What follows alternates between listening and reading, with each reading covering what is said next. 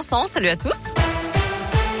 À la une, le calendrier de levée des mesures de restriction sanitaire sera dévoilé ce soir. Jean Castex et Olivier Véran tiendront une conférence de presse à 19h.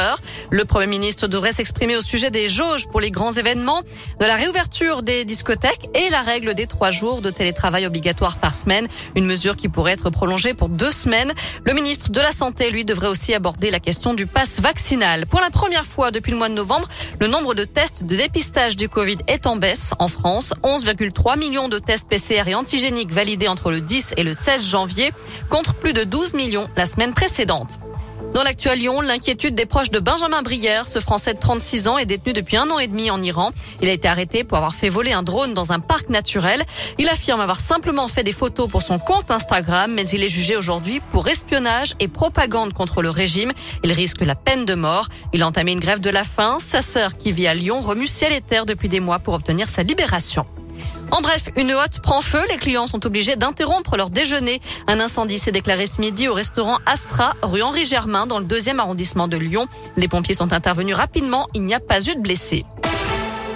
Dans l'actu également, le choc dans le Jura au lendemain du drame qui a coûté la vie à 4 lycéens hier.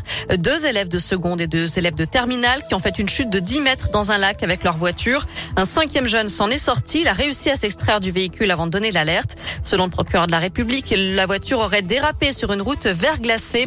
Une enquête a été ouverte pour homicide involontaire. Une cellule d'écoute a été mise en place aujourd'hui au lycée où étaient scolarisées les victimes. Twitter doit détailler ses moyens de lutte contre la haine en ligne. La Cour d'appel de Paris a confirmé aujourd'hui une décision du tribunal correctionnel rendue en juin dernier. Le réseau social est aussi condamné à verser 1 500 € de dommages et intérêts à plusieurs associations de lutte contre le racisme et d'homophobie. En sport, dans 15 jours, tout pile, 87 sportives et sportifs représenteront la France aux Jeux Olympiques de Pékin.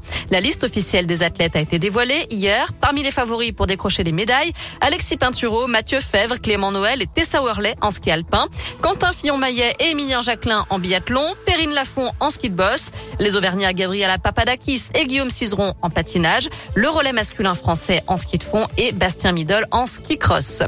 Un mot de foot avant de terminer, J-1 avant le derby OL Saint-Etienne. Sans surprise, les supporters stéphanois ont reçu ce matin une interdiction de se déplacer à Lyon, signée du ministère de l'Intérieur. Gérald Darmanin justifie cette interdiction par la crainte de nouveaux affrontements. Direction Radioscoop.com, Noémie, avec la question du jour. Et on parle justement du derby. Alors, qui va remporter ce 124e derby de l'histoire ce vendredi ? Eh bien, vous répondez l'OL à 76%.